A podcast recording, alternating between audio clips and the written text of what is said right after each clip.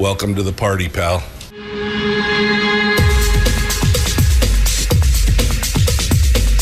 The, the Michael Dukes Show. The greed and the entitlement is astounding to me. What more could you want from a low budget radio program? This is a dumpster fire. That was just BS. It is time to get a new perspective. We know just what you need, and we've got just the cure. Open wide and prepare for a steaming hot cup of freedom. I just don't fathom it. The Michael Dukes Show, streaming live across the world. La la la la. Hello. Good morning. Welcome to the program. It is the Michael Dukes Show, broadcasting live across the state of Alaska on this your favorite radio station and or translator and around the world.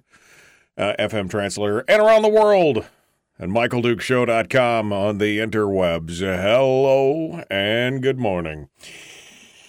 Oh, well, welcome. A little bit more rain. Just I just read the weather forecast, and there's another front forming right now, so we're expecting more rain.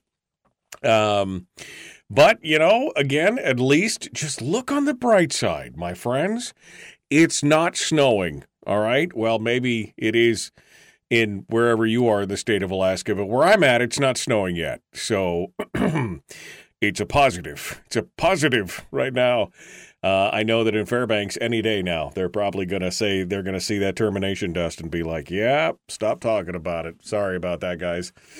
Uh, but uh, welcome to the program. It is Thursday, and today, um, we are ready to dive into it and uh, get into this continuing uh, continuing discussion of candidates that we are working on right now.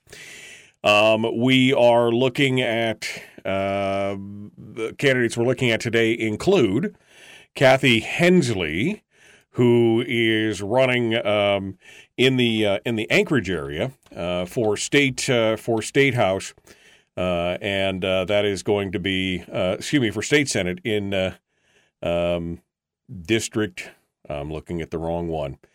I'm looking at the wrong one. Um, I'll find it here in just a second. Too many different things here jumping in on this. Um, there's another race. There we go. There we go. There we go. Yep, right there. Uh, district District uh, 13. Kathy Henslee in District 13. It was the House district. I was right to begin with. Whew, man, so many candidates, so many different, so many different positions. House District 13. Kathy Henslee will be joining us uh, to talk about her candidacy against Andy Josephson, who is uh, the registered Democrat in the race. She's a re- registered Republican. There's also an independent candidate, and um, it should be a it should be a fun discussion uh, there uh, as well. Uh, to see what's going on. Then we're going to move further down south, this time into the Homer area uh, for House District 6 where we will have Louie Flora on the uh, disc- on the program uh, to discuss his candidacy. He is registered as a nonpartisan, although um, I know that uh, some of those areas have. Uh, have said that that nonpartisan tag is really. It, I, we're we're going to ask some questions about caucusing with Democrats and some other things. So there's going to be a lot of discussion this morning. Uh, but whether we agree with it or not, it will be an interesting discussion. That's the whole point. I mean, we started off this week with Les Gara and Andrew Gray, who are not people who would con- who would uh, you know probably um, you would consider to be fans or listeners to this show, but it was an interesting discussion.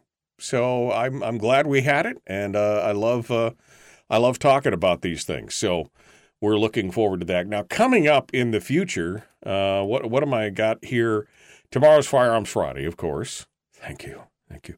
For Firearms Friday, I need a little bit of discussion and a little bit of uh, little bit of relaxation. That's like my weekly therapy session. It's like you just picture me with my feet up on the couch, you know, and my head back going, Doc, Doc, I know I got to deal with some of this, but this is what's going on.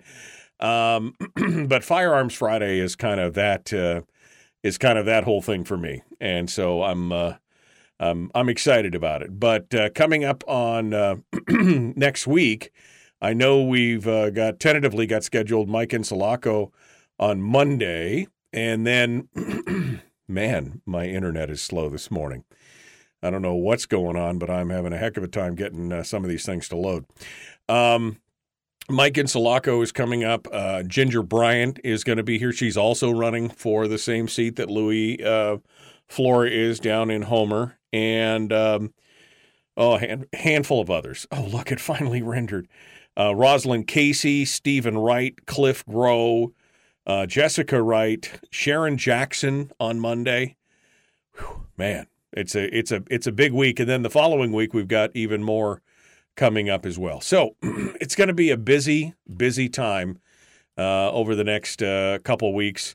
Uh, today is the 22nd, and that officially puts us uh, one, uh, two, uh, three, four, five. Yeah, we're five weeks away. Five weeks away from election week.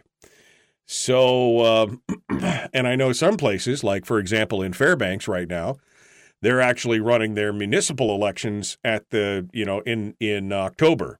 So we're only a couple weeks away from um, municipal elections in some of the various communities as well. So I, I just pay attention to what's going on, and uh, we'll see we'll see what happens. Okay. it's uh, yeah, the internet this morning uh, just all of a sudden just quit for half a second there. So, welcome back to the program. If you just got back to it, we're gonna gonna dive into it. All right, we've got some uh, headlines. What else are we gonna do? Um, here's the interesting. Uh, there are some of the interesting headlines for this morning. First and foremost, I had to chuckle uh, because the the headline the headline read as a $3200 and 84 as a $3284 permanent fund dividend hits the bank accounts across Alaska economists predict widespread impacts. I'm just like that's like looking outside and saying water is wet. Yes the fact that you're about to you know that you just deposited $3200 $3300 into every person's bank account that's going to have some economic impacts. Yes you are you are 100% correct. Uh, the story goes on to talk about, um, you know, the earnings of the permanent fund and how this check is kind of a windfall and uh, the size of the money uh, should free up uh, spending on recreational items more so than in recent years, and maybe dining and traveling out. Although I will say right now, I have not seen a whole lot of people who are like, "I'm going to Hawaii on this money." I've seen a lot of people say, "Like, I've already spent my dividend. Look at these new tires on my car. Look at the new thing and the and the payoff that I did, and the, and I pay down my debt from the pandemic." And I mean, I've seen a whole lot of that. I have not seen people walking around with a lot of big screen TVs or trips to Hawaii's or, you know, I don't know.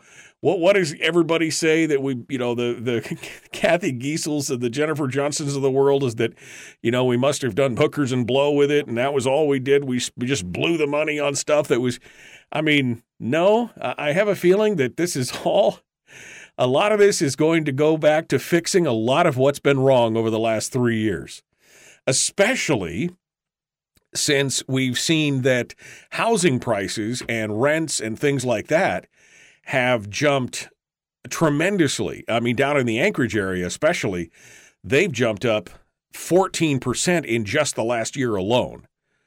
Um, you know, and and across the state, mortgages and rents and things like that are just I mean, they're they're they're running rampant. Uh, I have a friend who's trying to move. Um, they've been they're, they're the house that they were that they've been living in for 10 years. They've been leasing it or renting it for 10 years.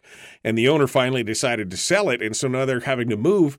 And they've been trying to find a they've been trying to find a place in their area there in Eagle River for like two months. And, you know, except that you have to spend $30,000 a year just to rent the place. I mean, it's it's it's insane. It's insane what they're asking for in some of these areas. So yeah, so I have a feeling that some of this money is definitely going to be uh, it's definitely going to be used for heating oil and fuel, and not to mention again the people in the bush, you know, the people in the rural communities. So uh, I just, I just, again, I was more chuckling at the headline. Economists predict widespread impacts. Well, in that case, I'm an economist because I've been talking about that for a long time. What is the impact as that goes on? Absolutely crazy. Um, I've got a little bit of good news as well. How much time do I have here? Oh, I don't have much time before we get into it with this Kathy Henslee. Um, I guess we'll. Um, mm, all right, I'll, I'll cover the story just because it's. Uh, uh, don't know. It's, it's disturbing. Uh, Alaska's former acting attorney general was indicted on Monday by a grand jury, according to the uh, the ADN, on three felony charges of sexual abuse of a minor. Now, Ed Sniffen, 58, was first charged in May, uh, and this was not a recent uh, incident. This was back in 1991. So uh, I'm doing the math on that. That's what 30 years ago, 20 no 30 years ago, because it'd be 2001. So 30 years ago. 30 years ago, uh, Sniffen, who, reports, uh, who replaced former Attorney General Kevin Clarkson, who resigned because he sent a bunch of inappropriate text messages to a female employee, he stepped into the role. And that is when uh, this uh, gal named White came forward with the allegations that uh, he was being appointed to the state top prosecutor job. Apparently, she had a relationship with Sniffen back when uh, she was at the on the West High School mock trial team trip to New Orleans. She was 17, he was 27, and they continued their relationship. Uh, apparently, this was originally reported to the police, but she refused to cooperate at the time, and so nothing ever happened to it. But now she came forward and. Uh, and and brought it back again. Uh, she wrote in a motion the allegations were reported to the police in 1994 but the case was closed because White did not cooperate. Um, so, anyway, I, I don't know what it is with the Department of Law, but apparently they've got some they've got some issues over there that maybe somebody needs to come in there and lay hands on some people. Pray in Jesus' name that you guys get your stuff together, because that place apparently is a hotbed of uh, of uh, of bad juju. That's all I'm saying. Bad juju right now. Um, and the final issue, uh, which one do I want to talk about? I don't have time to really talk about either one of them. Um, there is a story, and my dad asked me yesterday about a story. My dad was in the chat room and asked about the story about Alaska Airlines, which I'm going to have to get to later on in the show. I apparently I was going to use the last I was going to use the last segment to take phone calls because I always like to get reactions from people um, from the various guests and candidates that we have. I always like to give that last segment for a chance for reactions. But we might just have to use it for some stories that we've been holding on to. But there's a couple stories. One about the stories. I don't know if you saw the um, um, if you saw the uh, uh, congressional committee. Uh, Mary Peltola introduced the mayor of Nuiqsut to uh, the congressional committee, and she went on for a bunch of times about the gas leak up there and everything else. And there was some contention in that committee. And all I could say is this: is this a is this a is this a snapshot of things to come in uh, in Washington D.C. with Mary Peltola at the at the wheel?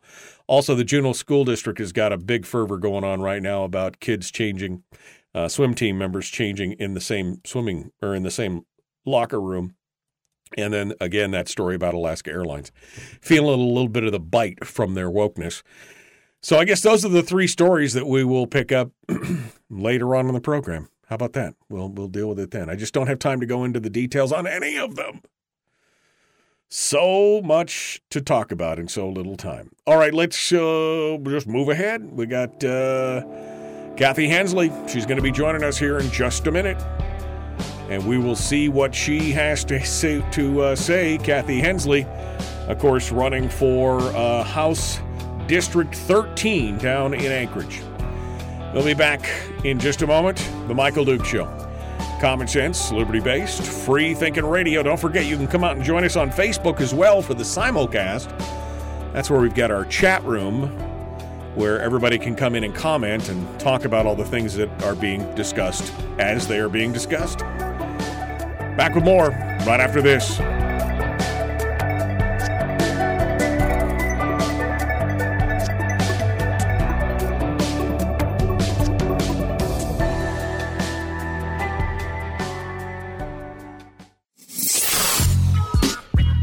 What is that? Common sense. Regularly heard on American radio. Mike, Mike, Michael Duke Show.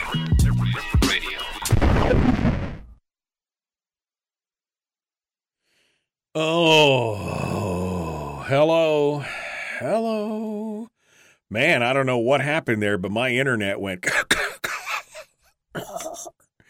I have the fastest internet money can buy. I've got, I have to laugh because my internet here in my home studio is faster than what we have at the radio station.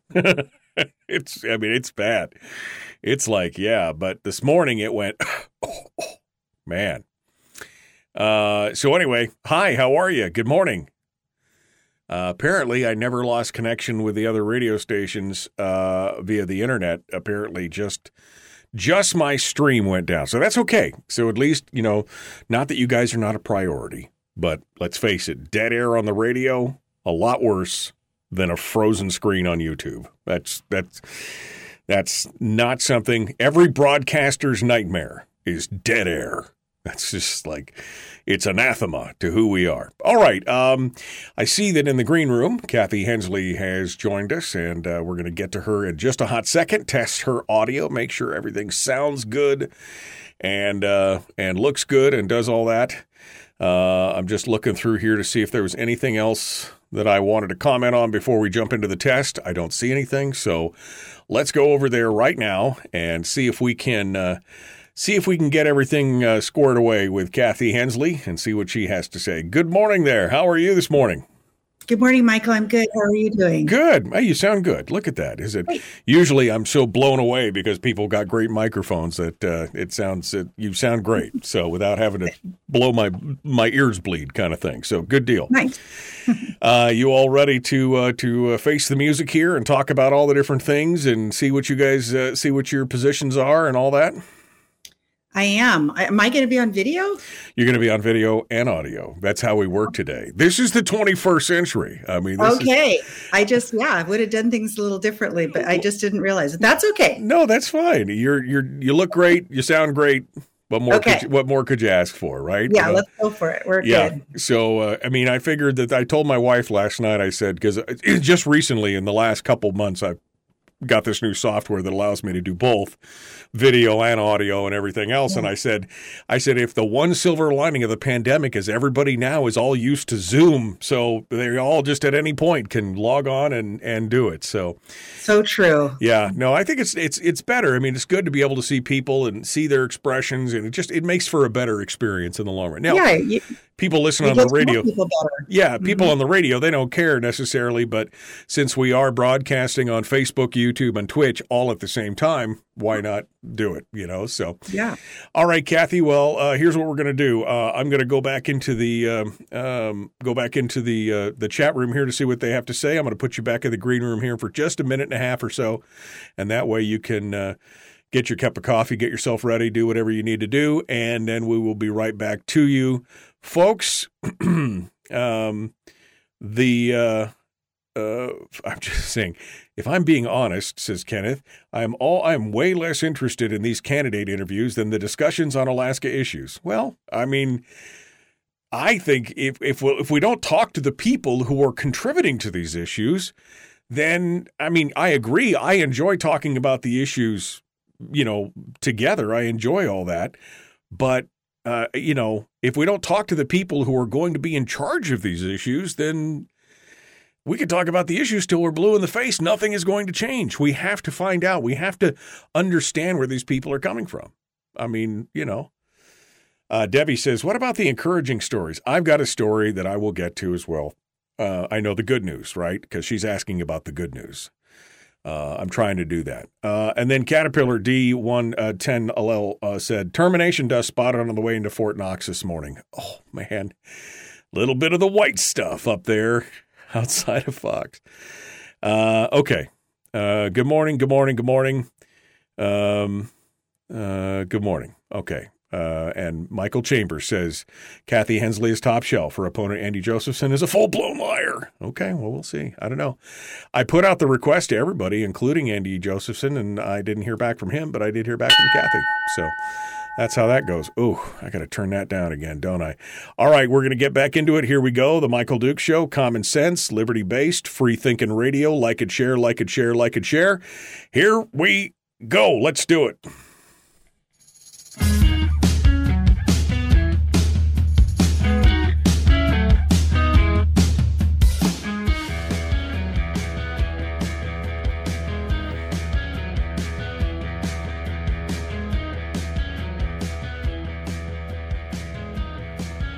All right, welcome back to the uh, program. The Michael Duke Show continues. We are now uh, on to our candidate uh, uh, in our candidate interviews, which we were just commenting. Somebody in the chat room just said, "I'm I don't not interested in the candidate interviews as well as much as I am talking about the Alaskan issues." Well, we've got to talk about the Alaskan issues, but we've got to talk to the people who are going to have the largest effect on these issues, and many times that's your political leaders. That's what that's what we have to do. I know sometimes it's the broccoli before the dessert, but that's what happens. We got to talk with these folks. Joining me this morning to discuss this is candidate for State House in District uh, 13. It is Kathy Henslee, who is the Republican in the race, uh, running up here in this new kind of redistricted mishmash uh, against Andy Josephson. And uh, she joins us this morning to talk about it. Good morning, Kathy. How are you?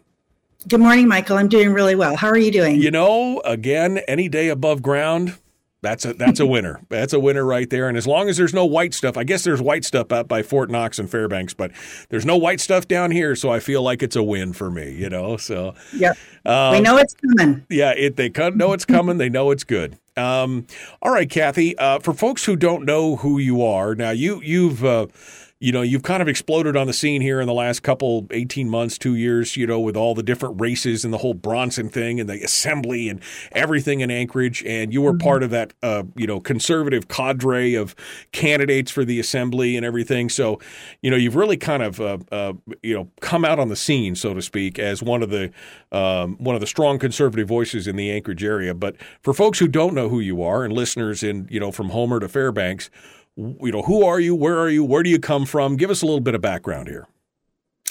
Yes. Well, uh, I'm a lifelong Alaskan. And uh, so I lived the Alaska experience, right? My mom and dad were uh, subsistence hunters and fishers, and I took uh, moose tongue sandwiches to school when I went to Rabbit Creek Elementary, like a lot of Alaskan kids. Oh, right? wait a minute, wait a minute. We got to talk about the moose tongue sandwiches. yeah.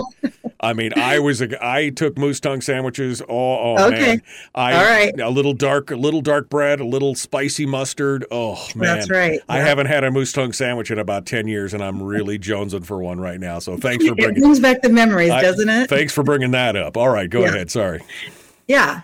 So uh, my husband and I have uh, five kids, and their families have kids, and so we have five grandkids. Everybody in our family lives in Alaska. Our oldest son lives the furthest away from us, and he lives in Nome. Um, so uh, I'm also a realtor, and I've been involved in real estate in Alaska for most of my adult life. Um, I've always been very involved in our community because I am a family person, I'm a business person, and our community and Alaska has always been very important to me. It's my home, and it's where I intend to live uh, for you know the rest of my life. Um, so, as I've stayed involved, I've worked on um, parental choice issues for 27 years. I helped write the very first charter to start Family Partnership Charter School, which started the whole charter school movement in Alaska, which is really a positive step for our families. Um, and then while I've been working and running businesses, I also um, uh, started volunteering for an organization called Priceless Alaska, which is an organization that works with women rescued from sex trafficking in Alaska, which is a terrible issue, and became their transitional housing director and program director and did that for quite a while. So I have a unique uh, perspective on business, a unique perspective on education and families, and a unique perspective on social issues in Alaska and yeah, I mean that's that's good to hear. Uh, being engaged and doing all these things. Now you ran for uh, for assembly. I was going to say borough assembly. It's municipal assembly in Anchorage. Uh, you ran for assembly. Um, that didn't come to fruition. That was I mean that was a bitter race for a lot of people. It I mean it, it very contentious right now. It's like open warfare in Anchorage right now between assembly candidates and and mayors and everything. Uh, I'm glad I don't live in Anchorage, is what I'm saying. Uh, but you now made this transition up to the state house. So I guess what I want to ask is, especially in light of the contentiousness of your last race and everything, you know, what exactly did you lose your mind? I mean, what exactly did you say? I really want to be involved in these political things. Let me go Yeah. out there and get riddled full of arrows. That sounds like fun. I mean, what was the what was the the impetus? Was there a single thing that just tripped you over, like the final straw, or was it cumulative? Or you know, give us a little bit of your mindset there. It, it really, you, Michael, you could say that I kind of lost my mind because a couple years ago, uh, several years ago, my husband, who uh, was a full time National Army Guard pilot, came home from Afghanistan for the. Uh, he was over there many, many times in Iraq and Afghanistan. That's what our family. That's the way our family lived. Uh, and he was fighting for you know our freedom to continue here in the US and it was a decision that we had made as a family that we were going to continue to do that. He's a he's an army a national guard pilot uh, and he retired and we're ready for the good life right? And then i wake up one day and all our businesses are closed. And in my district and in my circle of friends lots of lots of businesses people own businesses. And uh, i am normally a happy person. I really like my life. I'm very optimistic. And i realized i was waking up angry every day. I didn't like the fact that bureaucrats had taken over our decision making process for our families um, that our kids couldn't go to school, that our businesses were being closed, that our life was shut down, and and I really one day I, I woke up and I I was angry again, and I said to my husband, I feel like you fought for our country for 32 years, and now it's my time to step up and do that. And so I really started thinking about what can I do, and um, I have always been that kind of person. If there's a problem, I look to myself for the solution. What Right. can I do? Right. And I thought, you know, I can bring a voice that's looking for different results in this community. And I don't really know what that's going to look like. I don't know how I'm going to be, um, you know, uh, how people are going to. Uh, um, respond to me but this is this is what i believe in and this is what i care about and this is what i'm going to stand up and do. So i the first time i actually in 2000 ran for state house then um, against Chris Tuck, and that was another thing is we've had um, leftists in in this district elected uh, for about a decade, and that's not what I see. I don't see that as representation in this district. So I ran against him. I won the primary against another um, Republican, and then ran against him, and uh, uh, just really did a good job. It was a I I came very close. Um, and then thought, well, I didn't win, so that was that was you know what I did, and I'll move on to to trying to help in some other way. But um, then the assembly was just losing it, as you know, Right. and right. Anchorage was being moved into a direction that I was not happy with. And so I made the decision to run for assembly with a lot of support from, as you said, a, a big group of people that we were trying to make some changes in Anchorage. And that was a hard fought race. We worked so hard. We had a great team. We really worked hard. I really felt like we had a chance. And uh, I think a lot of people were surprised that that didn't turn around. Um, and then again, I thought, okay, well, that was it. Really, you know, really fought hard. That was it. And uh, the, as soon as we realized that that uh, that was a losing race, I started getting phone calls from other conservatives in our district saying, you know, your name recognition and you've been out there and people are responding to you and would you please try one more time? And so Steve and I talked about it. It's a huge commitment, as you know. Um, I still run a business. I still have, you know, big family. And uh, I just thought, I I am not the kind of person that could just let someone walk into that office without a real um, competition. Right. And so we declared to run again. I always say we because it's a huge team. My whole family's involved, and we have a lot of volunteers and um, people that are really supportive. And and so here we are again. And this this election's been going well. We had a primary. Uh, there were three of us in the primary, and uh, when it all ended up shaking out at the end, I ended up winning by one vote. Right. Oh, it's. I mean, and that's kind of crazy, isn't it? I mean, how close it is uh, when it's uh, all said and done. Yeah, because the preliminary numbers when they first came out the day after the election, you were at forty eight percent. He was at forty five, but then it just trickled down, trickled down, trickled down, and it's you know people say it doesn't matter if we vote or not anymore. I've seen so many races in my 20 I've been broadcasting uh, in the state of Alaska continuously for over 23 years and I've seen a lot of different races and I have seen I can I probably probably five or six races in this state, uh, local and everything else that are that are decided by less than ten votes. Several of them decided by one vote, and one decided by a coin toss. I mean, that's how you know your vote your vote does count, and I think that's important to uh, to know. Um, Kathy, uh, you know, you have now stepped up into the community. I imagine that you're probably going around door to door talking to constituents. You talked about how your district so far it's been blue for a while, but now with redistricting and the lines are kind of changing around and everything else, and to see this result in the primary, do you feel like maybe the uh, district is moving a little bit more towards the purplish red side, or what? You know, give me a feel for what uh, what your constituents are, are are telling you. Yes, we've we've picked up a little bit more of a conservative precinct, and then we've also picked up a little bit more of a of a liberal precinct. But in the balance, we have moved a little towards conservative, and so I think that that is helping me.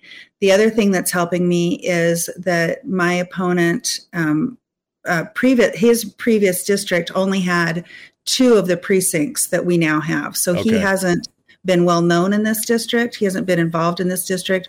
Whereas I've been knocking on doors and talking to people in this district. Well, I've lived here for a long time, for one thing. And then the other thing is that I've been campaigning here for two years. So people are used to seeing my signs. They're used to having me knock on the door. They know I'm coming. And, you know, they stop me in the grocery store and we talk and we talk issues. And so I, those things are helpful. Right, exactly. Kathy, as you go out and you talk to your constituents in your neighborhoods and around the around the various places, you know, what are the big issues? I mean, I know what my issue is. I know what the people who listen to this show, I know what they call in about and everything else, but I'm curious, you know, when you go out there, you know, the first thing when they open the door and they start talking to you and realize who they are, do they talk about you know, the PFD? Do they talk about uh, ranked choice voting? Do they talk about the budget? Do they talk about inflation, economy? What what are the crime? I mean, what are the things that uh, what are the things that matter to your constituents? What's the number one issue that's coming forward to you as a candidate? You know, Michael, the list that you just said is really what we talk about all the time, what I hear all the time. I will say the number one um, topic of conversation when I'm out there knocking on doors is the PFD um, you know, I'm in a working class uh, district.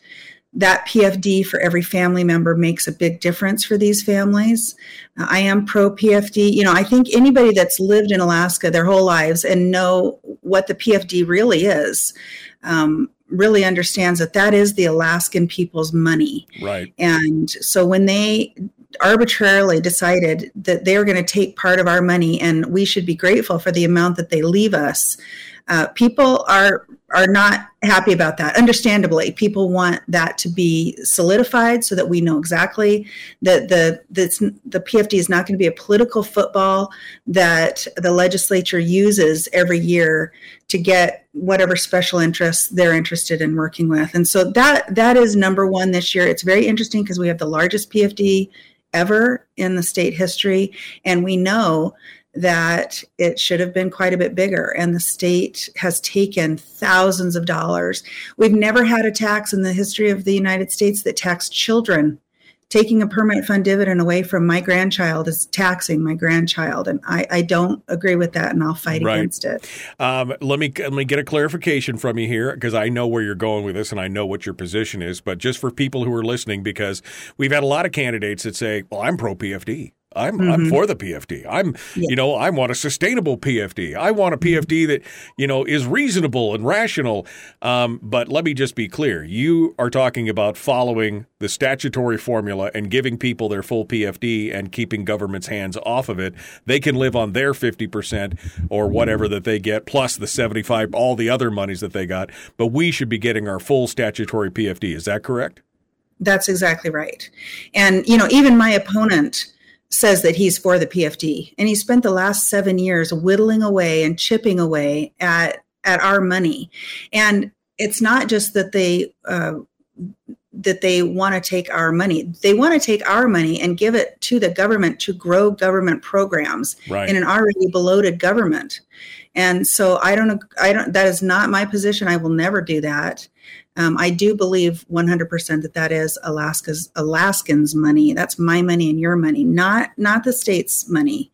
And so I will I will continue to fight for that. I, it's it's interesting how people have twisted that exactly what you're saying, Michael, to be able to say I'm pro sustainable PFD. Right, right. Well, if you grow the government to these unsustainable levels, PFD will never be a, sta- a, a um, sustainable. They will have to take the PS PFD from us to sustain their bloated government. I, I don't Well, support that. it's a reasonable, right? It's a reasonable PFD. We Yeah, want reasonable. a reasonable PFD. We want a sustainable PFD. Yeah. I mean, they put all these they put all these modifiers on the on the phrase PFD, and they say that's what of course we want. I support a PFD, Right. a PFD that's supportable, sustainable, manageable, uh, gullible. Oh, did I say that? I'm sorry, I didn't mean that. uh, so anyway, uh, Kathy Henslee is our guest, candidate for District 13. We're up against the break. We're going to take a quick one, and when we come back, we're going to dive down into some more issues, some more details of her campaign, and then we'll find out where we can uh, find out more about her and all that kind of stuff. Uh, meanwhile, we're going to be uh, talking with her in the chat room during the commercial break, and then we'll be back. It is the Michael Duke Show, broadcasting live across the state of Alaska on this your favorite radio station and or FM translator, and around the world on the interwebs. It's a series of tubes.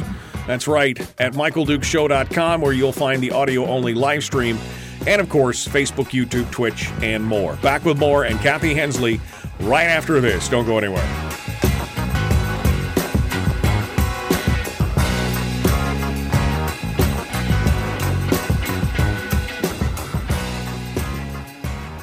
We're broadcasting live through a series of tubes. allowing all of these uh, entities to provide streaming stuff uh, going on on the, on the, the internet. Well, it's kind of hard to explain. Sorry. Streaming live every weekday morning on Facebook Live and MichaelDukesShow.com.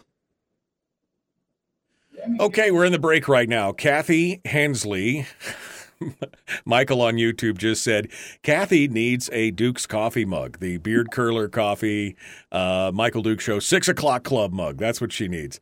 Uh, says, Hi there, sunshine. Well, that's probably more positive than my mug, so I, ca- I can't, uh, I can't uh, talk about that. Um, all right, uh, let's see. You can. Um, uh, I'm sorry, just somebody just said you can two monster drinks and one pot of coffee. I only had one monster drink and a half a cup of coffee, but I'm fine this morning. I'm fine. I'm fine. I'm just fine. It's all good.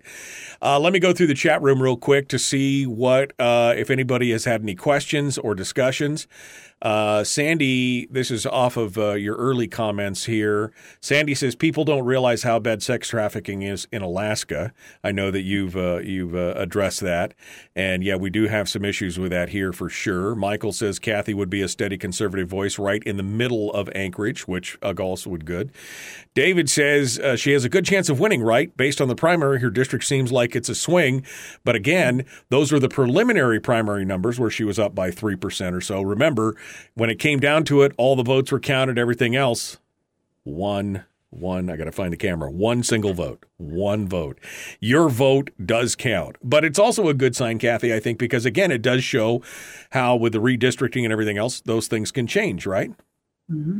Yeah. Yes, absolutely. And another thing that's very, um, it's really good news is we had three people in the race. Tim Hewitt was the um, Alaska Independence Party candidate, and he and I have talked uh, throughout the campaign, and he um, withdrew from the race and is supporting me. And so he, uh, I think he he got about 244 votes.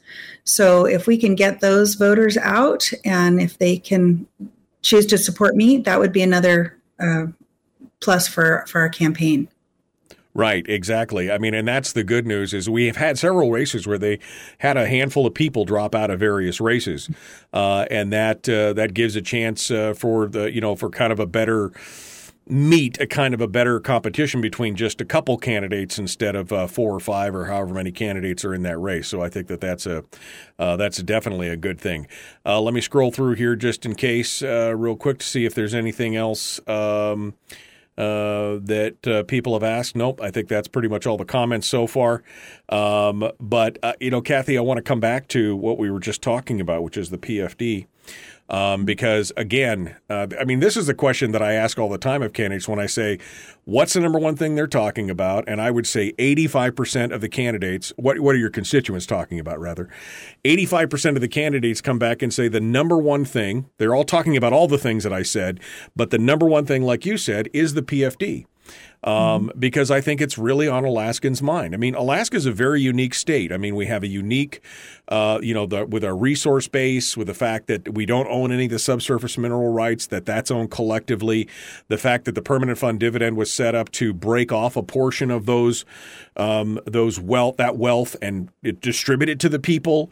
Jay Hammond called it the kind of the most capitalistic aspect of it is that you were getting basically paid for your loss of your mineral resources, and that right. then you would have then you would have kind of skin in the game, so to speak. Um, and so I think more and more people are concerned about the PFD. And you're right, we have to ask those clarifying questions because, as you said, you know, how many candidates have said, I'm for a PFD, a sustainable PFD, or a reasonable PFD, or whatever modifier they're going to use. But the people, when they think PFD, they understand, a lot of them understand, not all of them, that that is really, that's your money. That's not just free money that the government gives out. That is your share of the resource wealth in the state of Alaska, right? That's exactly right. And I know a lot of people do not understand that, especially people that are newer to Alaska. They don't understand that we did when when the permanent fund dividend when the permanent fund was established, we did give up our mineral mineral rights. If you lived in Texas and drilled in your backyard and hit oil, you could put an oil rig out there and you could make money off of that. That is not true in Alaska. That's not the way we have it. Um, and a lot of it is because a lot of our resources are in the Arctic. And for people you know that are working a regular job in Anchorage or in in the valley or what they're not going to be able to access those resources. Right. So it's it's a way for us all to participate in the absolute amazing wealth of this state and it is our money it's just like if we invested in anything if we invested in any business and the business owner one year came by and said you know we've decided not to pay your share of the dividend this year because we wanted to buy a new truck for myself, you know? Right. And we would take them to court and say, no, that's not the way this works. This right. is a business arrangement, and we're going to stick to the contract that we all agreed on right. many years ago. We're all shareholders. I mean, we're shareholders in a company. It's like going, like you said, a money market, uh, you know, company sends you dividends every year, and then one year they say, you know, we didn't we didn't really have enough money to kind of operate, and we kind of got yeah. a little excessive. So we're going to take some of your money and we're going to keep it and then spend it how we think we should. Sorry, uh, and that's just not how it's supposed to run. I mean, that was not the intent of it, and uh, so we'll see. I, am I'm, I'm hoping that this stops being the political football that it's been mm-hmm. over the last few years. All right, we just heard the ding. It's time to jump back into it. Kathy Henslee is our guest candidate for District 13. Here we go. The Michael Duke Show. Common sense, liberty based, free thinking radio. Like and share, like and share. Let's go.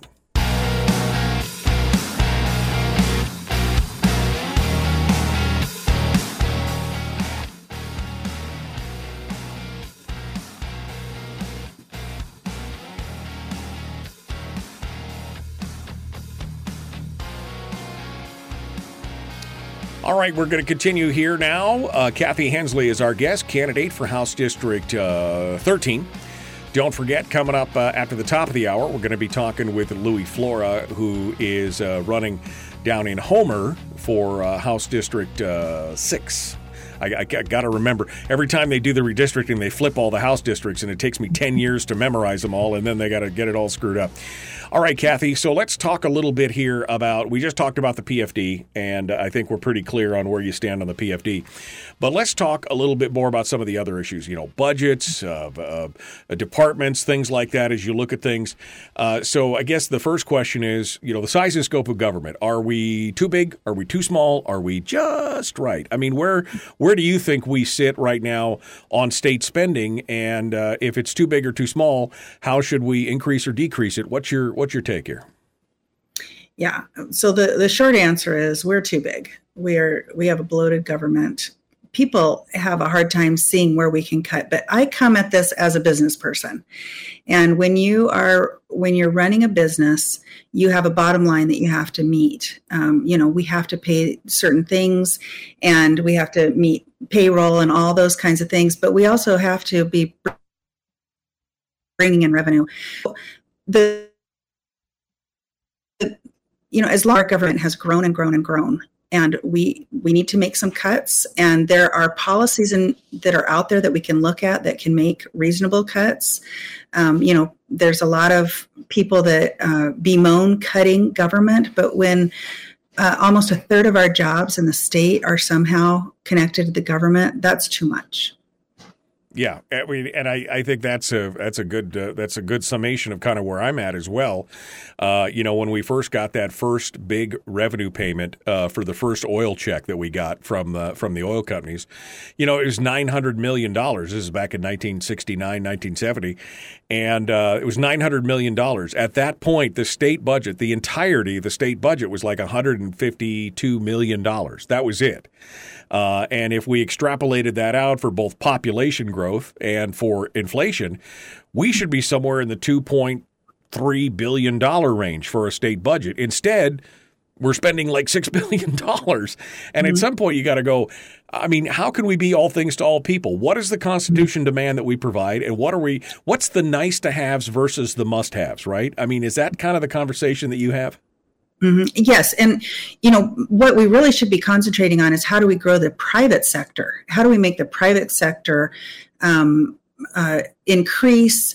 And we know that when the private sector increases, quality of life goes up, our tax base actually goes up and um, and then we're not so dependent on government jobs because that is one thing that people say you know if we if we cut we're going to be cutting people's jobs. Well if we're growing the private sector like we can if we're encouraging innovation in alaska resource development um, all the things that we know that we can do in alaska we can turn this around. It doesn't have to be this way for us to have the standard of living that we have yeah, and and and I, as we look at this, and of course we look at some of the biggest, we look at some of the biggest uh, uh, lines in the budget. Of course, you know, health and social services is number one, mm-hmm. education is number two. You know, mm-hmm. we're we're spending huge and huge amounts of money on this. We have the, of course, the Medicaid expansion. You know, mm-hmm. ju- enormously increased the uh, the health and social services spend, and we continue to spend more on education than almost any other state in the country. We're like, th- I think, third in the the nation as far as some districts. We're spending, you know, seventeen, eighteen thousand dollars per student, and yet we continue to get the lowest scholastic scores, and we have one in four don't even graduate. Mm-hmm. I mean, mm-hmm. is is the answer to that situation more money, or do we have to fundamentally you know, do we have to really look at what we're doing and see if there's a fundamental flaw in the system overall? What's your what's your take on the education system? I think that that's the the right question, Michael. What I get asked all the time is, you know, we have a sixty-four million dollar shortfall in the in the education budget. How are we going to close that gap? That's not the right question. What I want to look at constantly is results. And I just looked at these statistics yesterday, and the statistics that I read said that we're spending more than 49 other states, and our results were uh, 49 other states are doing better than we're doing. So this is if if the results that we want are that our children get a, a good education a solid academic education we're not getting those results. No matter how much money we're spending we're not getting those results. So we need to take a look at what the policies are that are going to get us to turn that around. You know i graduated in 1984 from service high school go cougars and uh, we were second in the nation. We were right in the middle for how much we were spending but we were we were getting really good uh, academic results. So it's it's a matter of policy, and it's it's a different mindset. Money, if money were the answer, all of our children should be going to Harvard. Right. If if that's the way that worked. So when we're spending uh, just out of control in our district, and then their answer is always, "How do we get more money?" Right. And, and you know, I'll tell you something that's really interesting that I find interesting, Michael, is when I bring up results, I am now characterized as anti-education because I want results for our children. Yeah. Oh, yeah. Isn't that why we have an educational system? for if- results for our children. Isn't that the third rail of politics? Anytime you start talking about education, and if you even suggest that there could be efficiencies found, that maybe we need to, maybe it's not the money, maybe it's the way that we're teaching or the system that's fundamentally flawed and we should readdress it, you immediately get labeled anti child, anti progress, anti education, whatever it is, when all I'm saying is I'm trying to have an honest conversation about it. And the immediate thing is you must hate children. And, and I don't. I love children. I love my children. I love everybody else's children. They're the future. But we are failing. If we if we are at 48, 49, 50th percentile or 50th out of 50 state achievements, and we have one in four not graduating, we are failing our children. And it's Right. obviously not an issue of money because we've seen our, you know, the, the, the curve for our for our spending is like is like a, a you know a hockey stick over the last thirty years. Th- then there's something else wrong. There's obviously something else wrong. It is a very strange way to think about it because in my mind, if we are not educating our children, we are we're anti-education, right? If we're not educating our children, why are we in this? Uh, you know, and there's there's proven ways to change policy in our educational system that can make the education experience much better and beneficial for our children, for our teachers, for our communities. And that's what we need to move to. Right now, uh, the satisfaction with teachers is not very high.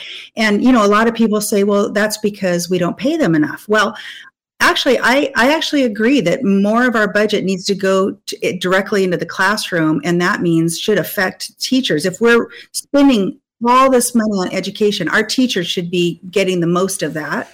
Yeah. They're not. And so they're not having job satisfaction. They're not, nobody goes into the profession of teaching to have a failing class. Right. That's not what they want to do. No, so, you, you've only got 40% or 43% of every dollar going into the classroom, you have to start Right. asking questions about administration and overhead and duplication of effort. 54 different school districts, some of them with only a handful of kids. And I mean, there's a lot of questions that need to be answered here, but we're out of time for this. So I want to give you the last 90 seconds here or so for your elevator pitch on why people should vote Kathy Henslee, where they find you. Are you doing meet and greets? Uh, go. It's all you. Go. Great. Well, first of all, I really appreciate you having me on, Michael. This is this is an important discussion, and I I want to ask people where do we want to go? What are the results that you are looking for in Alaska? If you're happy with the way things are going, then I'm probably not your candidate. If you want changes and you want to have results in all of the uh, different topics that we've discussed this morning, then that's then you should be looking at voting for me, and I would appreciate your consideration.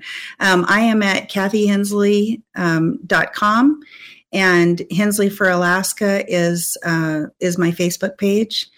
Um, so we would love for you to jump on board. We are needing lots of volunteers, and there's lots of candidates running, so the volunteers are a little bit thinner.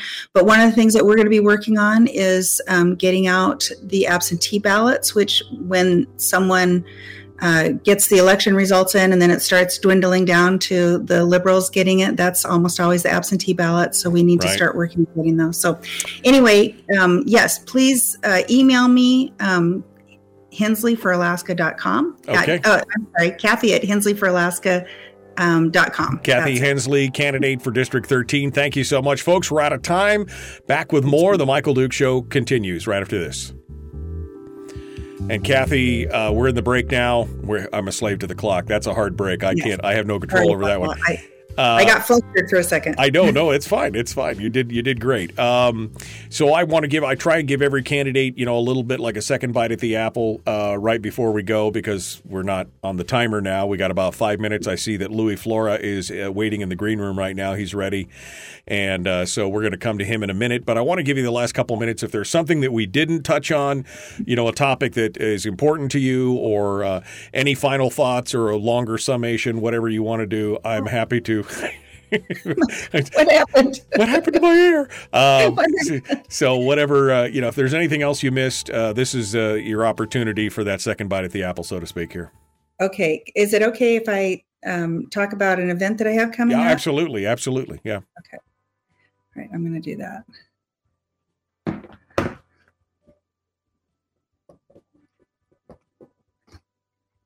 She's looking it up, folks. That's what she's doing. For those of you listening on the audio stream, she's looking it up on her device. Go ahead. Oh, you ready for me now? I'm ready for you now. Yeah, we're, oh, we're hey, it's live. It's just me, you, and 60 of our closest friends on Facebook right now. So go ahead.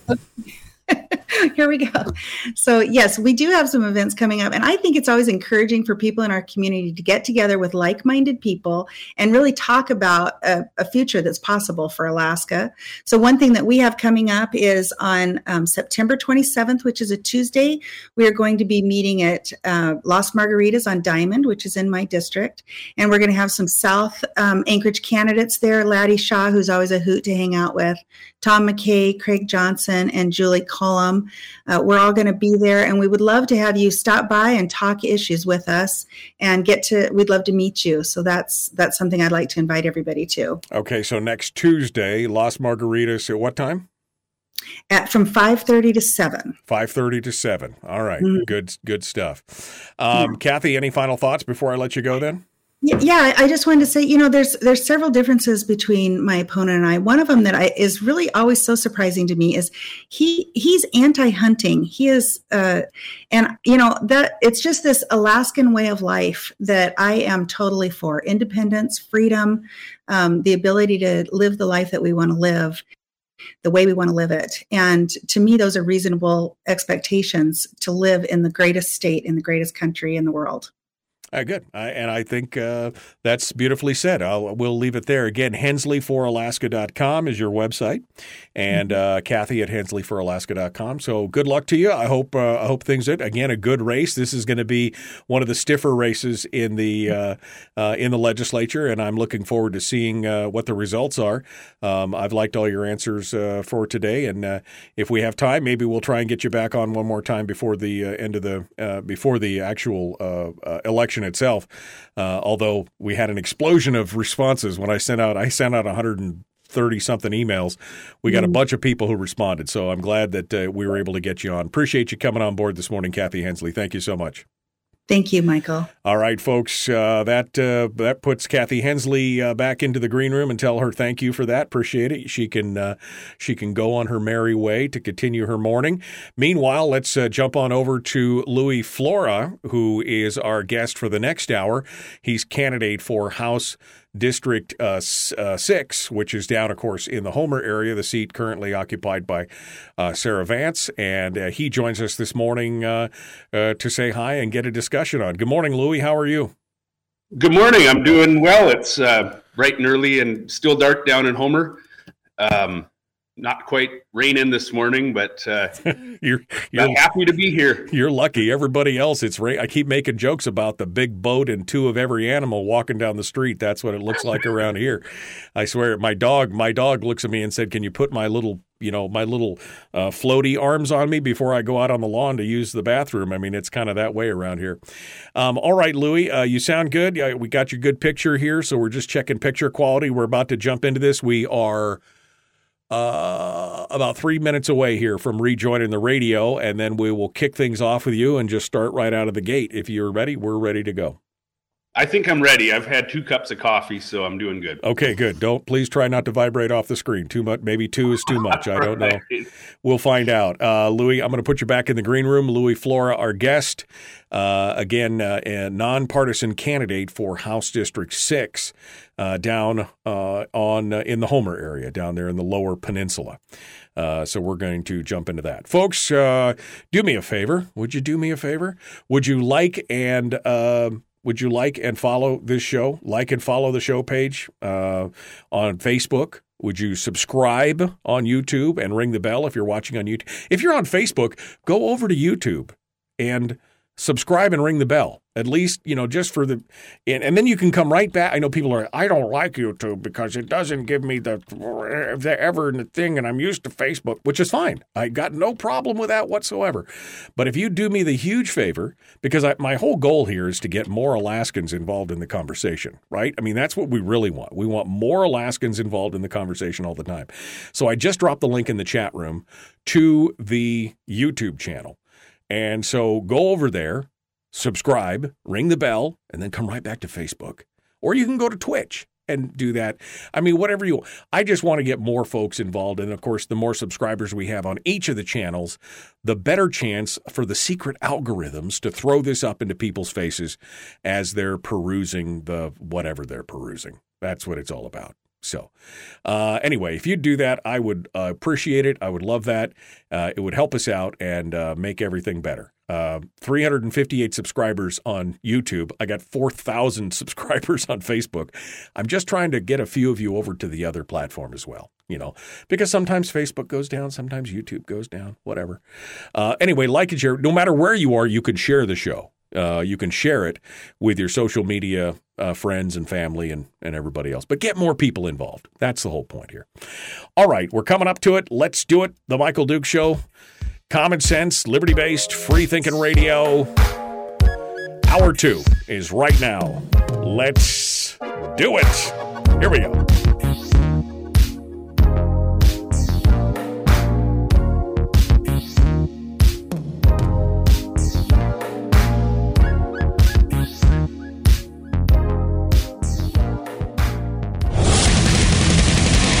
Whoa, buddy. Put that thing back in its holster. We haven't gone anywhere.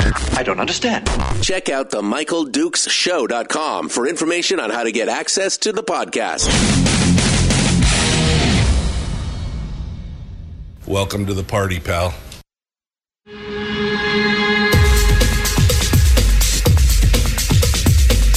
The, the Michael Dukes Show. The greed and the entitlement is astounding to me. What more could you want from a low budget radio program? This is a dumpster fire. That was just BS. It is time to get a new perspective. We know just what you need, and we've got just the cure. Open wide and prepare for a steaming hot cup of freedom. I just don't fathom it. The Michael Dukes Show, streaming live across the world. Yep, across the world on this thing we call the internet. You can find it at michaeldukeshow.com. That's where you've got the audio only live stream, as well as links to all my social media sites uh, where we're simulcasting the show each and every morning. That would be Facebook, YouTube, and Twitch.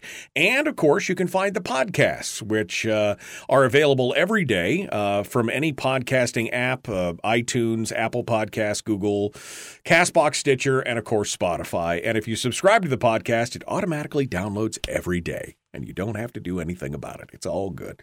Uh, so go check it out. We're also broadcasting, of course, live across the state of Alaska on this your favorite radio station and or FM translator from all the way down uh, in Adak, Dutch Harbor, um, uh, you know, Unalaska, all the way up to the interior and Fairbanks, all the way up to Ester and, and Fox and out there uh, across the state. And uh, we're spending our time right now talking with candidates from around the state of Alaska uh, because election election days are just uh, just under what just almost just under six weeks away. Six weeks from election day, and of course with ranked choice voting, we've got a plethora of candidates, and uh, it should be interesting. And I mean, I'm booking up uh, interviews right now into October, uh, so things are kind of hot and heavy.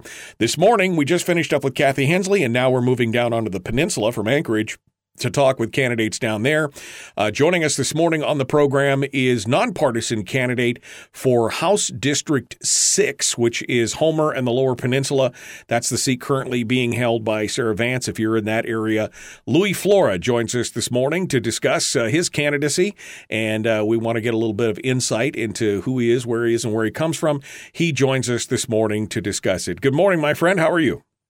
Good morning. I'm doing well. Thank you. Hope the echo is not too bad. I'm in my campaign office here. No, you're fine. It's uh, it's all good. Uh, we're we're used to uh, we're used to the vagaries of audio here on the program, and of course, I was just saying uh, the one silver. Well, there's a couple silver linings, but one of the silver linings from the pandemic is now everybody's used to the kind of the Zoom lifestyle. So they've got the uh, they've got the audio and video down pretty much uh, pretty good. So no, you you you sound good, and we're ready to go into it. So, Louie, folks may not know who you are. Uh, they may not know, you know, kind of your background and everything else. So first things first, let's jump into this and uh, find out, you know, who you are, where you are, where you come from, and uh, let's start. Uh, let's start right there. Well, great. Thanks a lot. Yeah, my name is Louie Flora. I grew up uh, 16 and a half mile East End Road um, in Homer. My folks moved out there in the um, 70s. Um, we moved down full time in 78. I was born in Fairbanks. Um, went to school here through um, high school, graduated high school here, and um, went outside for a bit of um, travel and some education. I didn't um, quite finish my um, formal education ever because I went up to UAF and got enrolled in the university's internship program for the legislature in the early 2000s and really got fascinated by the legislative process. That's that's an internship through UAF and UAS where you um, go down and are immersed. You work in an office um, and are essentially a staff person down there, um, seeing the whole process. And so I thought that was uh, fit with my uh, commercial fishing career as well. The legislative session um, wrapping up hopefully in uh, May, and so you can get on. And I'm a lifelong Bristol Bay fisherman. Um, but I that started me off on uh, staff, uh, working as a staff down in Juneau for a decade. Um, so I'm very familiar with the legislative process. I've seen the highs and lows of uh, the different um, um policy battles, and uh, for a 10 year sprint there, and um, raising my family here. I have two kids in high school. Uh, my wife's um, works here as subs in the schools and was a works as a commercial fisherman as well and is uh, helping with the campaign. And uh, that's about it. I'm just uh, grew up here and uh, hoping to bring some of my um, experience from juneau to bear uh, as a representative. Uh, one of the things i like to ask candidates is you know i mean you know what exactly you know made you jump into the off into uh, you know the politics or you know I, I like to say when exactly did you lose your mind? Was it a single thing? Was it a you know was it cumulative or you know but it sounds like you had an interest in politics for a while or way back. Uh, what made you jump from the behind the scenes into the public arena as uh, you know running for office? What what was the catalyst to uh, move you from uh, you know from staffer behind the scenes to uh, the front of the front of the dais so to speak well, one thing I didn't mention, I'm on. The, I was elected to the uh, local utility board of directors uh, down here in Homer, the Homer Electric Association board, um, and I think that's also kind of driven in me a desire to to change policies that might reduce uh, energy costs for Alaskans. And we have a pretty high per kilowatt um, price on our electricity down here, and so we're working as a utility to um, look for different uh, diversifying our energy portfolio so that we're um, able to put downward pressure on rates. And so I think that lawmakers can work together to come up with policies that help the average home and business owner with their um, utility and gas rates um, and decrease energy costs there. I think in for me, it's just a desire to help uh, businesses and average Alaskans um, have a a lower cost of living is a real important goal of mine. Um, you know, you're running in a race uh, as a nonpartisan, um, and uh, I, you know, I've I've seen kind of an interesting trend across the state here over the last ten years or so, where we've seen candidates from one, you know, thing or another. Crop. Probably one of the most, uh, probably one of the most high profile was Bill Walker, who was a Republican, and then he became a nonpartisan. We've also seen, you know, people like Bryce Edgmon, who was a Democrat, now become an independent or a nonpartisan. What does nonpartisan mean to you? I mean, what you know, if we had to label, and I know some people want to step away from labels because I don't want to be labeled, but if you had to identify, I mean, uh, you know, people want to know when you say nonpartisan, is it that you are you know, conservative on some issues, liberal on other issues. You just don't know. You're in the middle of the road. But I mean, how would you identify yourself, or what are what are the things that make you not want to join one side or the other? I guess is is my question.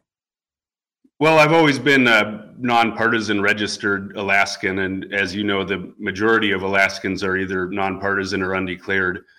Um, so I think it's just gives a individual the freedom to choose by policy and by um, fish, you know, and by candidate who they support based on the soundness of their ideas.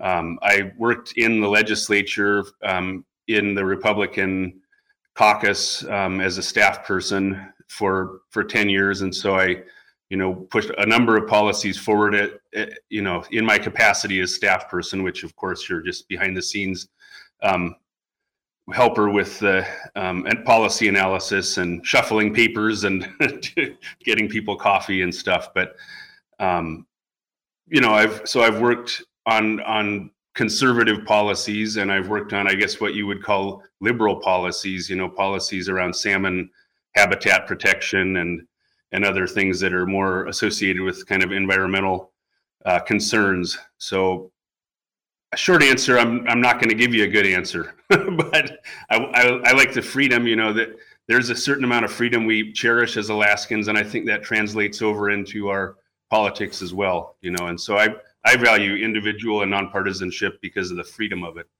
I mean, I'm a libertarian, so I can identify in part with what you're saying because. Uh, you know, at some point everybody hates me because I don't like one policy or another, and, and I choose that uh, as a you know as a as a lifestyle choice. That's for me.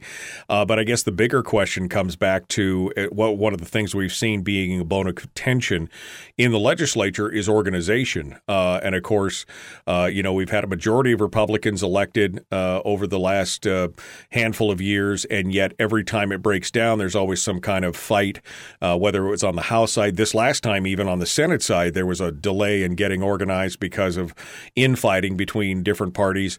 Uh, so if you were elected to the House, um, are you constrained to are you going to, to stick with a majority? Are you going to avoid a democratic or a republican majority? Where where would you sit or would you join with either one of those if you were uh, if you were elected?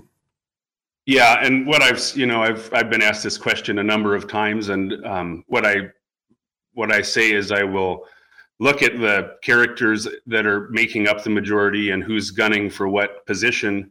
Um, and I will make my decision based on that. And it really comes down to the chairs of finance is a really important um, decision for a coastal lawmaker, you know, one that's not because co- coastal and rural lawmakers really need to um, have that calculus when they go into the legislature. What's going to be protect the interest of of their district um, financially, and so I I will look at who's um, you know proposing to to be in leadership and make a decision based on that. But at the end of the day, it's going to be what's what's the healthiest for my district. Um, we have a lot of a lot of specific needs in in my district um, for infrastructure that I don't want to see railroaded by a, say if there's a majority that's from urban Anchorage, I mean, obviously they're going to, um, a, a, whole lot of it's going to um, revolve around Anchorage and the Mat Valley, but um, I do want to see leadership positions that look out for the interests of rural and coastal Alaska.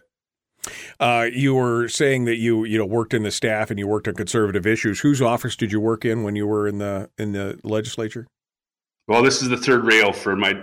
no, I, I did. I worked for my friend Paul Seaton. Oh, okay. Um, for, for, ten years, and so um, I was like, "What was the third rail? What was that all about?" Okay, I understand what you're saying now. Okay, uh, it gives us, you know, just so people have kind of a background. Now, as you've gone about and talked with people in your district, um, uh, I've run for office, and I always found that to be the most uh, exhausting, but also the most fulfilling part of a campaign was going door to door and talking with people and, and being one on one and finding out their issues. Uh, and I've had candidates give me a variety of issues that their their you know their folks are concerned about: the PFD, the economy, inflation, crime, uh, the budget. I mean those kind of things. But as you go door to door and talk to people, what is the number one issue that your constituents are talking to you about um, as you go door to door out there? Well, I you know the um, ranked choice voting has been the um, confusion with ranked choice voting is something I've heard a lot of. Um, also, the permanent fund dividend obviously is a big one. Uh, road maintenance is huge down here. Uh, we're getting our East Hill and West Hill are getting um, resurfaced now, and um, people are really happy about that. Um, homelessness, uh, one huge issue, and Sarah Vance and I were both at uh, Chamber of Commerce meeting yesterday on this, but affordable housing and um, the problem of of not having enough housing for um, service industry and uh, seasonal workers in Homer um, to to live here, and some of them are having to move out of town and drive substantial distances to come to work, which cuts into their um, you know ability to keep and maintain a living wage. Um, but then we have the obviously Homer is a beautiful place, and the housing market's going um, going well here, and a lot of people are are setting up the um, short term rental and the VRBO um, industry. So there's a there's kind of a tension there between affordable housing and the VRBO um, issue. Which is like and the, that's the that's like the Airbnb. For those who don't know what that's yeah, like the I'm Airbnb. Sorry. VRBO is is vacation rentals. They're short term vacation rentals when people rent out their homes or their apartments for short term for the for the summer season for the tourist season, right? Yes, I'm sorry. I, yeah. I should have clarified that. No, that's fine. Uh, but, and so when you talk to these folks and they talk about these different things, uh, I mean, you know, the permanent fund, I know for many, I was just saying earlier to Kathy Henslee that, you know, all the, I asked this question of all the candidates and probably 85% of the candidates come back and say, of all the issues, probably the one that keeps recycling back and is the most urgent to many people is the permanent fund dividend because it has the largest impact on their own personal economies. And it's all about the economy, stupid, right? That's what it's all about. And so, uh, you know, what are they saying about the PFD? I mean, are they concerned? Uh, are they, you know, wanting to get back to it? Uh, you know, what what is your what are your constituents saying about the permanent fund? Well, the, my constituent said um, in very loudly in 1999, and I have a friend of mine brought me the election results again, but you know, when they asked whether the um, on, on, the um, advisory question in '99 on whether state government um, use a portion of the permanent fund to balance the budget, 52% um, turnout and 90% um, of voters back in '99 said no. So, you know, my district very clearly articulated their feelings on the permanent fund. Right. Exactly. And I, and I respect that. Um, and and I too believe that the like a, probably a majority of candidates um, that the you know the economic multiplier in this borough alone of the of the permanent fund um, the activity it generates locally is is critical. And so when we cut the when we cut the permanent fund to balance the budget what we're also doing is cutting our local economic activity um, we're having, like Keith Lee says on your show a lot, you know, it's an inverse um, head tax, it's a regressive tax um, on Alaskans when you cut the permanent fund. And so I'm absolutely um, opposed to to changes with the, you know, cutting the permanent fund or reducing it. And I, I additionally would like to see it become less of a football, like the previous candidate was saying, and and put in the Constitution, um, so we're able to get beyond that discussion and just right. establish that this, this this is the deal. You know? Right.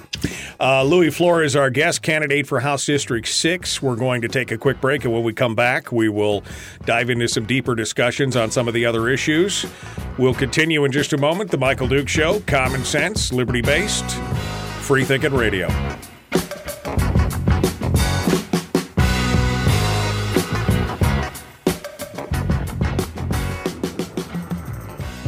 If you missed the show, you can listen to it on your time with Dukes on Demand. Oh, and it's free. Like America used to be. Streaming live every weekday morning on Facebook Live and MichaelDukesShow.com. Okay, we're in the break right now. Commercial break uh, with Louie Flora, uh, who is again candidate for House District Six down in the peninsula. We got about four or five minutes, and Louie, I like to uh, I like to kind of change gears during the commercial break so we don't repeat ourselves for the podcast later on. Um, uh, let me go back to I saw a couple questions here out of the chat room uh, that I thought were interesting uh, because they were more localized questions. I see Bill in the chat room is asking, I would like to know Louie's stance on personal watercraft in the Kachemak Bay. I know that's been a contentious issue down in the uh, Lower Peninsula, uh, where uh, you know that's been it's been banned for quite some time, and now recently it's been reversed, and people have had a chance to get on pro or con side of that. Where do you stand on personal watercraft in the Kachemak Bay? Well, I think that the process that they took to um, rescind the prohibition, you know, cut the cut the public out um, to the degree that it was established um, through a rulemaking process that had a lot of public input. Um, I personally don't think that the, I think it's a little overblown. Um, the concern about personal watercraft. I spend time out in the in the Kachemak Bay. Um, I I like to surf, and I know how bad the weather can be on the um, on the bay and how un unfun it can be for um, person, you know, for jet skiing uh, compared to other, you know, other lakes and stuff up in different parts of Alaska. So I, I'm I think that the environmental concern is a little overblown considering the amount of um, water taxi traffic and other uh, vehicle traffic we have in the bay. Right. So, um, but process wise, I think it should. Um, I you know, I believe it should have been um, more of a citizen based um, process with with more input and not just uh, top down. So you're not against it per se. What you object to was the process that reinstated the personal watercraft. Is that what you're saying? That's what I'm saying. Okay. Um, yeah, I mean, I had to, I, I, as I was following this debate, and I, I call Homer my adopted hometown. I'm very concerned about. I love it down there, and you know, ideally, you know, all things being equal, I'd love to live down there one day. But I had to laugh at as I watched some of these things, you know, where they're talking about the jet skis being polluting, and now maybe if we were talking 35 years ago when they were all two-stroke oil leakers doing all that kind of stuff, but most of these jet skis these days are cleaner than my car. You know what I mean? So, uh, yeah. I, found I agree with you that definitely overblown uh, in that regard, and I think people should have the ability, uh, you know, up until the point that they do something wrong, they should, you know, it's kind of innocent until proven guilty kind of thing. Um, I'm going over here. What will it be about the? So, what will it be about the chairs of finance that will sway him? You mentioned earlier that in your decision to join a caucus or to bind with somebody, that you know it would have to depend on who the chairs of finance. I mean, if you were picking druthers, who would you want in finance? If that's the case. I mean, of the players that are out there now, you know, who would who would who would make it more appealing for you to join a caucus at that point uh, to be the co-chairs? Well, I would want to see someone from coastal Alaska be a co-chair of finance and make sure that we have uh, rural representation, and you know, someone from from this district or um, Kodiak or Southeast that understands the you know deeply understands the needs of um, infrastructure needs of coastal Alaska and can really stand up and and fight for those um, would really be who who I'd want to see in place as at least a, one of the co-chairs. Um, we're talking with uh, Louie Flora, candidate for House District 6. We're just over a minute away. Um, you mentioned putting the PFD and uh, uh, enshrining it in the Constitution. And so we'll start with that here when we return to the uh, radio um, uh, because I think that's a big issue for many people. Uh, there's been a big move against, you know, constitutional convention and things like that. It could be done by the legislature, but we know there's really no political will to fix that. So we'll dive into those questions questions here in just a second. Hold the line, Louie. We're going to be right back to you.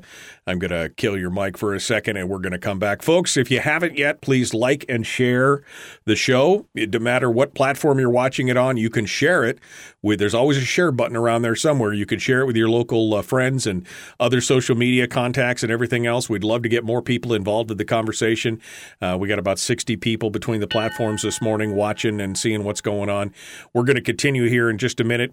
Uh, the Michael Duke Show, common sense, liberty based, free thinking radio. You heard the ding. Time to go. Let's jump back into it. Here we go.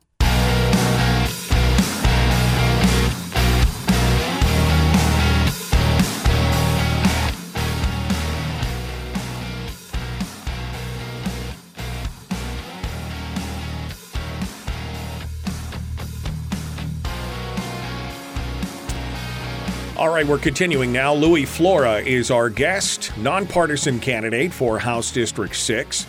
Right before the break, we were talking about the permanent fund dividend and uh, the fact that, as we've said many times on this program, that it is essentially sucking up all the oxygen in the room anytime that it's discussed in the legislature, and it has led and contributed to many a special session. We've had more special sessions in the last five years than I think in all the previous years combined. Uh, and Louie talked about a couple things, and one of the things you mentioned, Louie, was enshrining the formula uh, and getting it, essentially taking the football off the table, taking that off the table and moving forward. And so, when you say enshrining, what's your pathway for that? Is it a trying to get the legislature to do it, which I'm skeptical of, or is it a constitutional convention? And what exactly would be enshrined? Would it be the statutory formula?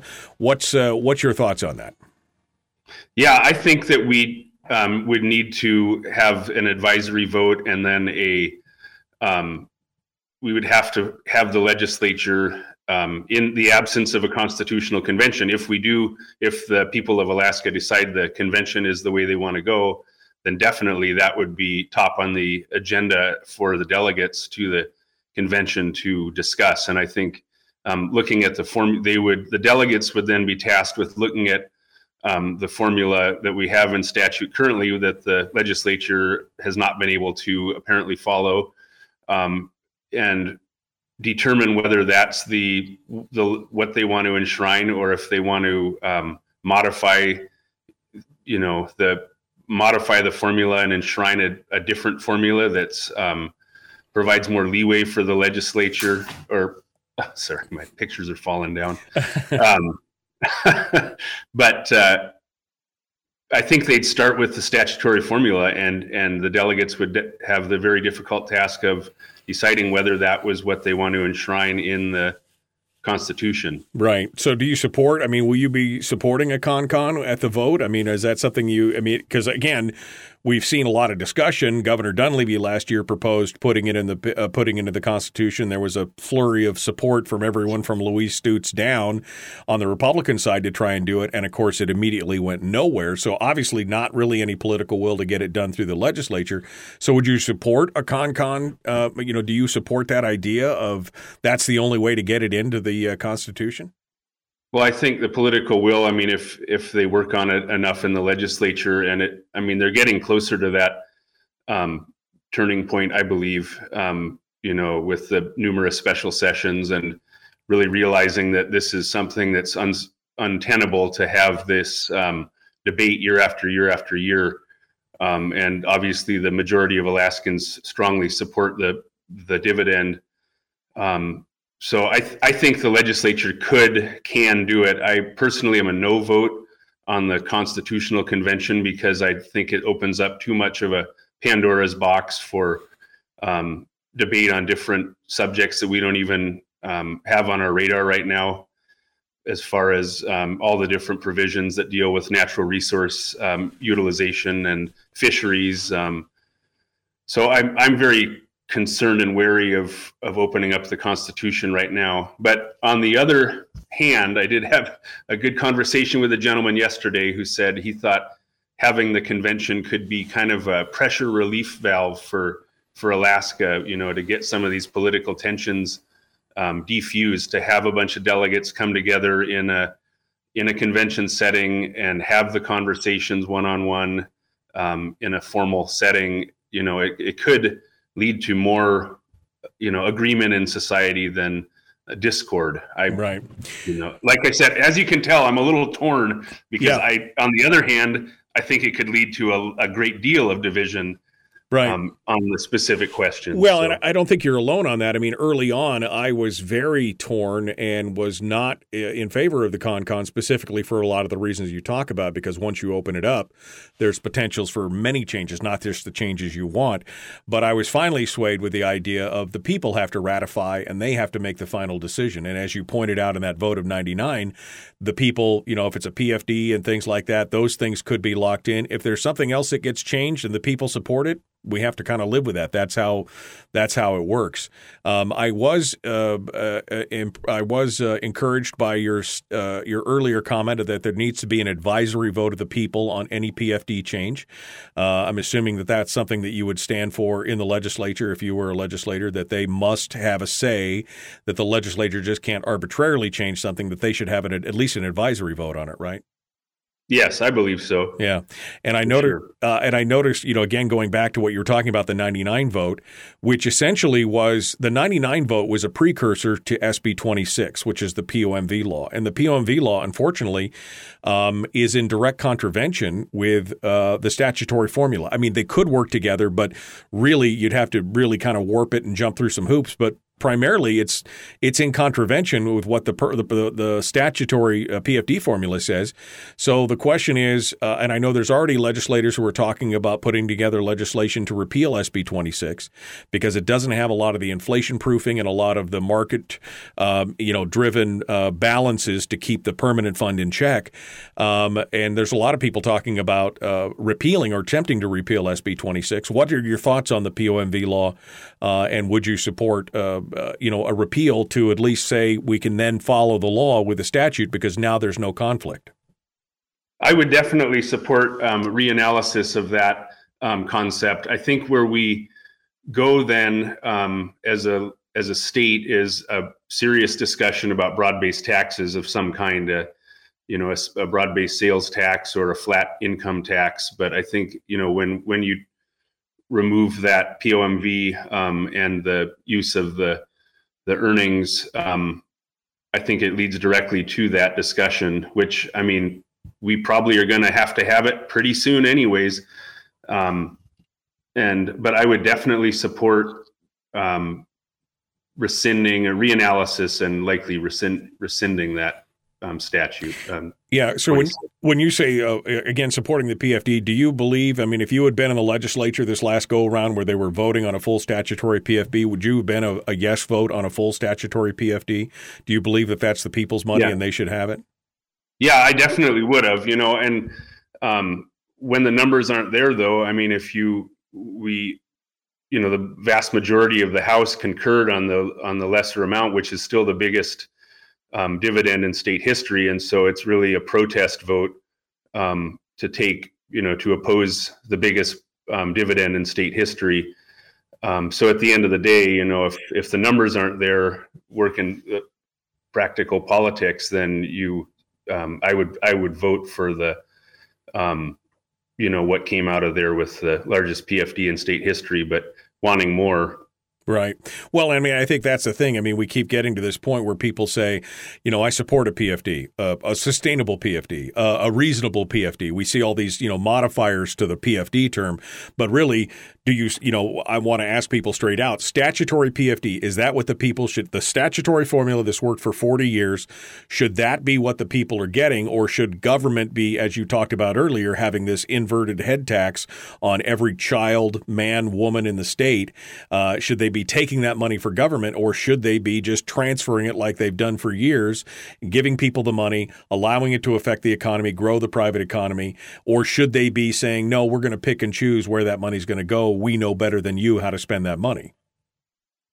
No, for sure. I mean that that's part of the discussion, and you know, on why there's a push for a constitutional convention. I think as well, and I've you know I've heard it said on your show that people are, um, you know, disappointed in in legislators for going outside the law on on the statutory formula on 90 day session. You know, there's there's frustration there, and I understand that. Um, and so I think that getting, you know, you have a statute. If if they need to look at the statute, if it's not working for the present situation, then that's the totally um, the rights of a legislator, sure, right. to modify the statute. But yeah, I mean, the formula's worked. I think we go by the formula and we provide the economic value of the PFD, and then we look at size of government and ways to fund it. And there's a lot of um, options on the table, I think, for for funding government. All right, we'll dismount from this horse. I think we beat this one to death. Let's talk a little bit about uh, the budget overall. Uh, you know, the size and scope of government. The budget in the state of Alaska, six billion dollars. Uh, you know, is the size of government uh, too big, too small, just right? What what is Louie Flora's take on the size and scope of government in Alaska right now? I think we have to look at all the programs, including the um, subsidies that we provide as a government program. Um, you know, we need to definitely take a, another um, look at the deductible um, tax credits that we're offering for legacy fields up on the North Slope for that, um, you know, as part of a tax structure that was designed to um, designed to increase investment, employment, and production. And we need to make sure that the system we have in place with the amount of money that we're the state is foregoing in deductible tax credits that that program is actually doing what it's intended to do. Right. Um, and so i that's you know i think the size of government right now is uh, we're living within our means as much as we can. We still have a structural um, deficit moving forward but the um, infrastructure money from the federal government and the recent um, oil price increase um, and the you know when the market was was um, on the on the rise that was helpful for for the whole state and kind of delayed the discussion on on how to fund government.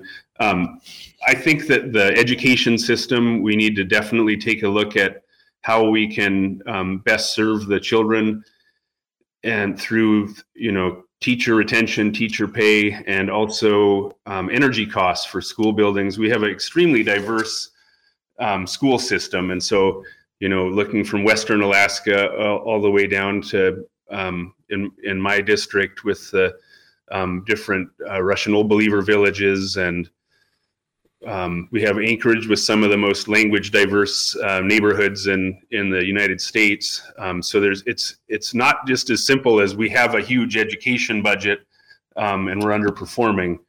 It's it's a matter of looking at this giant state with all sorts of needs and um, coming up with solutions. And it, and it would take the legislature a whole session or whole legislature, I think, to really come to terms with how we um, how we decrease costs and um, increase performance in our education system. I think the Alaska Reads Act was a um, is a good start um, to increase for for outcomes. Um, the governor and number of lawmakers that passed that, and so I think focusing on on early outcomes is one way to um, increase performance overall, and also ultimately um, increase uh, public safety and you know the betterment of society if we're really focusing on early learning outcomes. Um, I mean, you said you know government is currently living within its means. Um, I mean, so what I said, too big, too small, just right. Are you falling into the just right category? I mean, is that what you're saying? Is that you think that's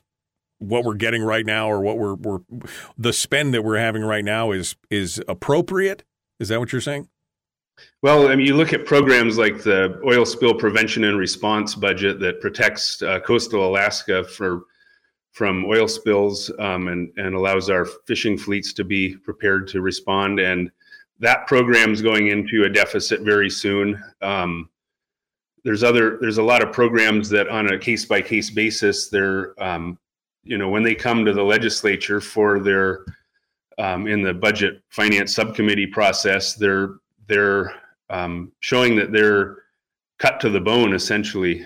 And so I think it's it's easy to talk about generalities about government, but when you get down to the legislature and their um, each department has come into the legislature with their needs and the legislature has provided as much funding um, as they deem adequate, but then there's still unallocated reductions that potentially the governor wants to see them make without specifying what department I think that's a real problem. And so it's really the governor needs to come up with a budget that's um, specifies exactly what um, those those reductions right. are and not pass uh, it on to the legislature. So, um, uh, Timothy, I was going to let you go, but I, uh, actually we we don't have enough time here. I want it, so I'm going to hold you over for just a little bit. We're going to continue a couple minutes into the next segment. Louie Flora is our guest. We're going to continue with him here in just a moment. The Michael Duke Show continues. Uh, folks, don't go anywhere. We will be back with more here in just a moment. Common sense, liberty based, free thinking radio. It's what we do every day. The Michael Duke Show. Back with more and Louie Flora right after this. Our light, our guide, and our trusted friend. Mike, Mike, Mike, Michael Okay, we're in the break right now with Louie Flora. Um, so hopefully, Louie, that's okay that I keep you over here for just uh, for just a minute or so here as we uh, as we keep uh, keep things going on. Uh, I don't want to beat a dead horse with this one, but I, again, I'm coming back to uh, this idea. You did say, you know, earlier because of the infrastructure money, because of CARES Act money, because of oil prices spiral, you know, we're we're taking care of those issues now. But all of those things are either one time or short term fixes. I mean, the market vagaries of oil, you know, because of the war in Ukraine, that's why we've seen the the spike. That will probably continue to, you know, it's slowly diminishing. Uh, you know, the infrastructure and the CARES Act money, those were all, you know, one time fixes or short term fixes. I mean, we've got a, as you said, we have a structural deficit in this state. And so the question is, do we go out and find and raise more money? Do we take more of the PFD? Uh, do we create a taxation structure or whatever uh, to try and fill the structural deficit? Or do we look at the programs that are being discussed and say what are nice to haves and what are must haves? I mean, what the con, you know, the Constitution mandates infrastructure, public safety, and education. Everything outside of that, in my mind, is a nice to have. It, it should either be taken up by local governments or private, you know, private uh, organizations or whatever. We're doing a lot of things that we may not necessarily be mandated to do. And with a structural deficit, don't we have a responsibility to look at those things and cut them back? I think so. Yeah, definitely. And that's the budget process every year that the um, legislature undertakes, and and that's a healthy process. Um, we do have a, a, I mean, as an elected official, you have a, a responsibility to analyze what programs there are and whether they should be um, maintained or whether they should fall under the budget acts. Um, and that's looked at every year. I think that you know there are definite reductions. Um, there's smart strategies for um, looking at teacher um, retention and hire, and looking at um, how we're how we're um, maintaining our employees. I think we can. Um, I think overall, though, what we're going to need is not just a redu- reduction in government, but an increase in um, d- development of resources and private business that create and generate tax revenue for Alaska. And so I think the um, overall future strategy has to be looking at what you know what are we doing to drive innovation in Alaska to bring population into Alaska to continue to grow our economy? Um, and it, as, as, the last um, speaker said you know it can't all be our economy. It's not healthy that we're um, entirely th- a third of our economy is government based right. Um, so i think we for the overall health we need to be always looking at um, you know different uh, different businesses coming into the state and how we incentivize that is important. Well, it's one of the philosophies that I really loathe in government um, that seems to be coming out more and more recently in the last five, six years in the state, where we see a lot of discussion about government creating jobs, government creating and driving the economy. And that's part of the problem is that government is a net consumer. It's not a creation mechanism. Private, you know, private enterprise, the private economy, entrepreneurship, that's what creates wealth. They are the net, I mean, they're the net uh, creators and contributors.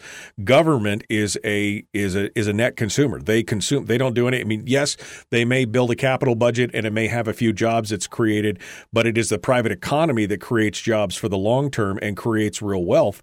And unfortunately, we seem to have a lot of people in government who seem to think that it's their job to create jobs in the economy, but none of those jobs are really long term unless we want to create that psych, you know, that sucking loop, the self-licking ice cream cone of government wages being sucked out of the economy and given back to the government kind of thing. Yeah, I mean, you look down in Homer and we have such a booming boat building industry here. It's just amazing that the marine trades, um, and it's all local business owners, local designers, um, young people that grew up here, welders, fabricators, um, fiberglass people, and and they, you know, they do amazing work, and that's self-made. You know, all that is um, is um, essentially a function of local ingenuity and hard work. And um, I look at some of the members of the community here and what they built with um, with their ingenuity. It's just blows my mind. You know, the um, some of the young people that are involved in the fishing industry now, um, and and that's there's you know government obviously has a role in maintaining our ports. Um, the boatyard out on Kachemak Drive had a um, you know bank, a loan from the Alaska Industrial Development and Export Authority, and so there's a function there for um, you know for those kind of quasi government entities to to assist with uh, right. infrastructure. Right. Um, I, yeah, like yeah. my district, I think is really um, a, a standard bearer for what what private industry can do yeah, well, and I think again that's what drives the economy. We're seeing what the effect of this dividend is going to be uh, in the state. I mean, it's a huge boon for the private economy, and we've seen that money be sucked out over the last six years by the government, and I think that's part of the problem. You hear the ding, though, that means we're jumping back into it. So we're going to try and summate here and wrap things up and give you the final bite at the apple. The Michael Duke Show continues. Louie Flora is our guest. Common sense, liberty based, free thinking radio. Like and share. Let's go.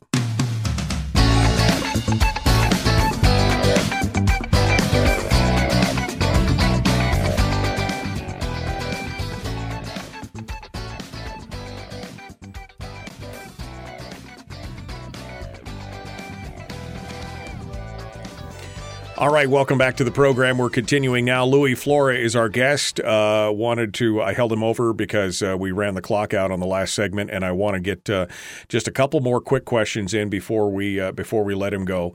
Um, you know, again, size and scope. If you've listened, you, you mentioned you've been listening to the program and hearing some of the things we've been talking about. One of the things we talked about, of course, is the growth of government, and as I said earlier on, you know that first revenue check that the state got was over 900 almost a billion dollars. Uh, that was back in the 1970 1969 1970 uh, at the time the state budget was 150 to 154 million dollars. That was the whole state budget. And so if we extrapolated that growth out for inflation and for population growth and everything else we should be spending somewhere in the two and a half billion dollar range. And instead we're spending six uh, five, four, five, six billion dollars over the last three or four years, and it always seems to be ever increasing. And we always hear, well, we just couldn't possibly cut. You mentioned the governor making kind of amorphous cuts and saying we need to cut this much out of this department. You guys decide, and you're saying the governor should be more. Uh, focused, pinpointed, I guess. We saw that in 2018, and immediately he got, you know, hammered by the legislature and everybody else about, you know, trying to make these cuts, and it ended up being no cuts in the end. Um, and so the question is, how do we how do we pull it back to where it's a more reasonable spend? I mean, we're spending fifteen thousand dollars for every man, woman, and child in the state on state government. Fifteen thousand dollars. And as I've often advocated, if we got the resource and we're not taxed because it's a stealth tax. We're not being taxed because we don't have like an overt tax, but because we're the owner resource owners, that money flows straight into the state coffers. We never see it. We don't understand the cost of government. If instead every one of us got a check for fifteen or eighteen thousand dollars every year, followed up by a tax bill of fifteen thousand dollars a week later, there would be pitchforks and torches all the way lined up to walk across the water to Juneau, right? Because they'd be like, "Wait a second, what's going on?" So how do we how do we how do we fix it? How do we how do we get that those kind of reductions? To a more reasonable level where we're not in deficit, structural deficit. How do we get there? I would like to see more focus on um, healthcare costs. I mean, as one main driver of um, government spending for um, across the board. I think that you know having having the some of extremely extremely high healthcare costs in Alaska um, is one um, draw on our um, government spending and on our economy in general. Um, I think we get to a, a more, you know, a, a, sustainable government level by um, analyzing what, you know, what delivery, what um, citizens want out of their government, and um, focusing on those. And like you said, we we know education is a big one. We know public safety is a big one. Um, road infrastructure is a big one, and so we have um, we have a, a, kind of a set of building blocks that we start with, and then um, we look at everything else and how it interties um, all the other departments. And I mean, are we? I'm a commercial fisherman in Bristol Bay, and I really rely on fish and game management. So um, that's you know something that I wouldn't want to see go away. Um, are there reductions there? I'm sure. I mean, is there uh, technological advances that we can use to assist the uh, management that might uh, decrease some of the need for um, assistant biologists or um, or other staff, perhaps. You know, but each department has its constituency, I guess, and, and that's therein right, is the right. problem. Well, it's always never in my backyard. I'm all for cuts, but don't cut that program because that's in my backyard and that's in my wheelhouse and that affects me. So don't cut that one, but cut everything else. That's I think that's the problem we're running up against. Um, look, I want to uh, I want to wrap things up here, uh, Louie Flora. Last couple minutes here, uh, and give you the uh, the you know the shot at uh, you know your elevator pitch. Why should people vote for you versus your opponent? You know what what makes you different what you know, and then of course, how do people find you? Are you doing events or whatever? So I'll give you the floor here for your elevator pitch, final summation. Why should they vote for you, and where do they find out about you? My website is www.floraforhouse.com. www.floraforhouse.com.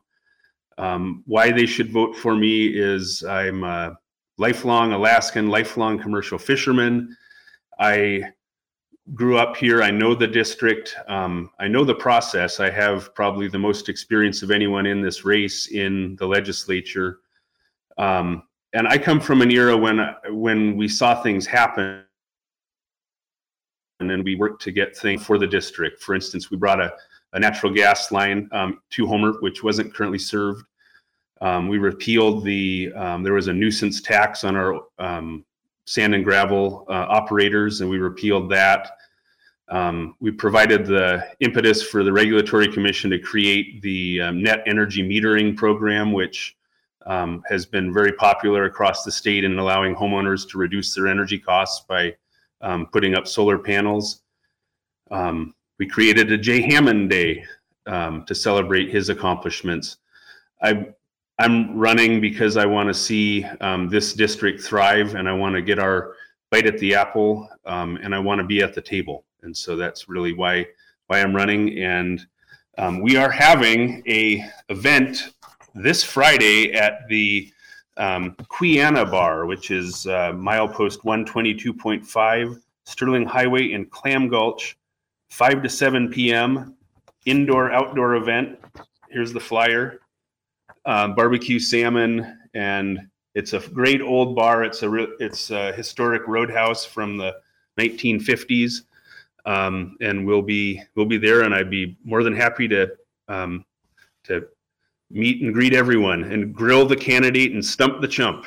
it's grill the is it stump the candidate and grill the chum or is it I can't remember what it is. All right. Louie Flora, thank you so much for coming on board and joining us today. We appreciate it and uh, uh, we wish you luck and uh, we will uh, maybe talk to you again here before we hit the election day. Thank you for coming on board and uh, being part of it today. Thank you.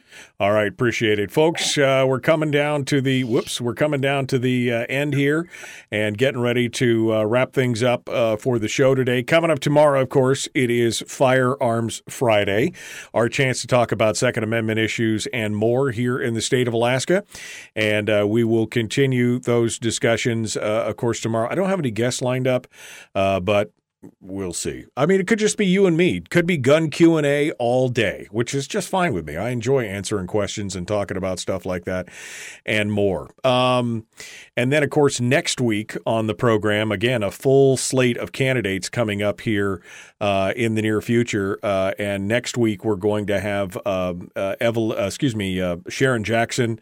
Uh, we may have Mike Insulaco on Monday, uh, Cliff Groh, Jessica Wright, Rosalind Casey, Stephen Wright, the full full slew next week as well. So make sure that you stay tuned. Uh, make sure you stay tuned for that uh, next week. Don't forget, you can always come out and join us on Facebook if you'd like to participate in the program in a different way. Go to facebook.com slash Michael Duke Show, and uh, you can uh, watch the videos. You can participate in the chat room and everything else. And most importantly, well, I mean, from my point of view, I guess, is don't forget that you can become a member of the Common Sense Corps which is our Cool Kids Club. It's the fan club that helps support the show for as little as the cost of a cup of coffee a month. You can financially support the show. And that's how we're able to do things like we bought this software that allows us to have video interviews with the candidates and uh, new hardware, computers, streaming, trying to make the things better, trying to make the show better and bring it into the 21st century. That's what we're trying. I know that the theme song says that we're a low buck radio show. Uh, that's uh, that's uh, that, that's how it is. But you know, we're we're it's it's with your help that we're able to do all these great things uh, on the program. So if you want to become a member of the Common Sense Corps, just go to michaeldukeshow.com and click on Join the Corps, or you can go straight to patreon.com slash Michael Duke Show. All right, well, that's it for today. Um, some interesting conversations. I. Um, I mean, I, I, I want to talk a little bit more about it. There's some other issues that I didn't get to. Unfortunately, sometimes even 45 minutes is not enough to get to all the conversations you want with each and every candidate. So maybe we'll have him back on and talk about it. All right, folks, we're out of time for today. Thank you for coming on board. The Michael Duke Show, common sense, liberty based, free thinking radio. We will see you tomorrow. Be kind, love one another, live well. All right, folks. Um, thanks for participating. I, I wanted to get to some more issues with Louie, uh, but it's just it again. It's so hard sometimes when you're trying to get down into the nitty gritty of some of these things. He has a issue on his website talking about safe communities, and um, I really wanted to talk about this one, but I just I couldn't get to it. Uh, safe. Com- this is what he says: safe communities There is no doubt that we have unacceptable rates of sexual assault, gun violence, alcohol, drug abuse, and property crimes in Alaska. We want to live in communities where we're not worried about our things getting stolen and physically assaulted. The, the, the use of the word gun violence in this is uh, concerning. I guess not concerning, but it, it raises questions. I agree that we have unacceptable rates of sexual assaults and uh, property crime in Alaska. I don't know so much about the gun violence part of it. Um, I wish I could have wish I could have, di- you know, dove down into that a little bit more. But maybe, maybe next time we have him on, maybe we'll start off with that one before we get into more of the details. His website's got a lot of different uh, components on it. Although every time I clicked on something, it completely killed my internet. So I don't know what's going on there. I decided not to click any further into that. But there's a lot of big issues on there. You can go check it out if you uh, are uh, curious about it. Uh, I'm posting the link up in the chat room right now, and. Uh, um, and we'll uh, we'll we'll see what uh, we'll see what we can do next time we run back on this. Okay, uh, folks, we're out of time for today. I gotta go, man. I gotta go. I got other things to do. A whole day ahead of me. Uh, somebody asked, "Did you get Ron Gillham for House to come on with Ruffridge?" I have not yet. I'm working on a couple different debates that uh, I'm talking to the candidates about.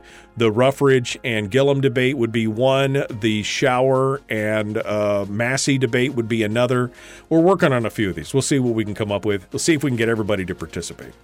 Um, but I really, I'm sorry, I've got an appointment. I got to get out of here. So we will talk with you again tomorrow. Thanks for coming on the show.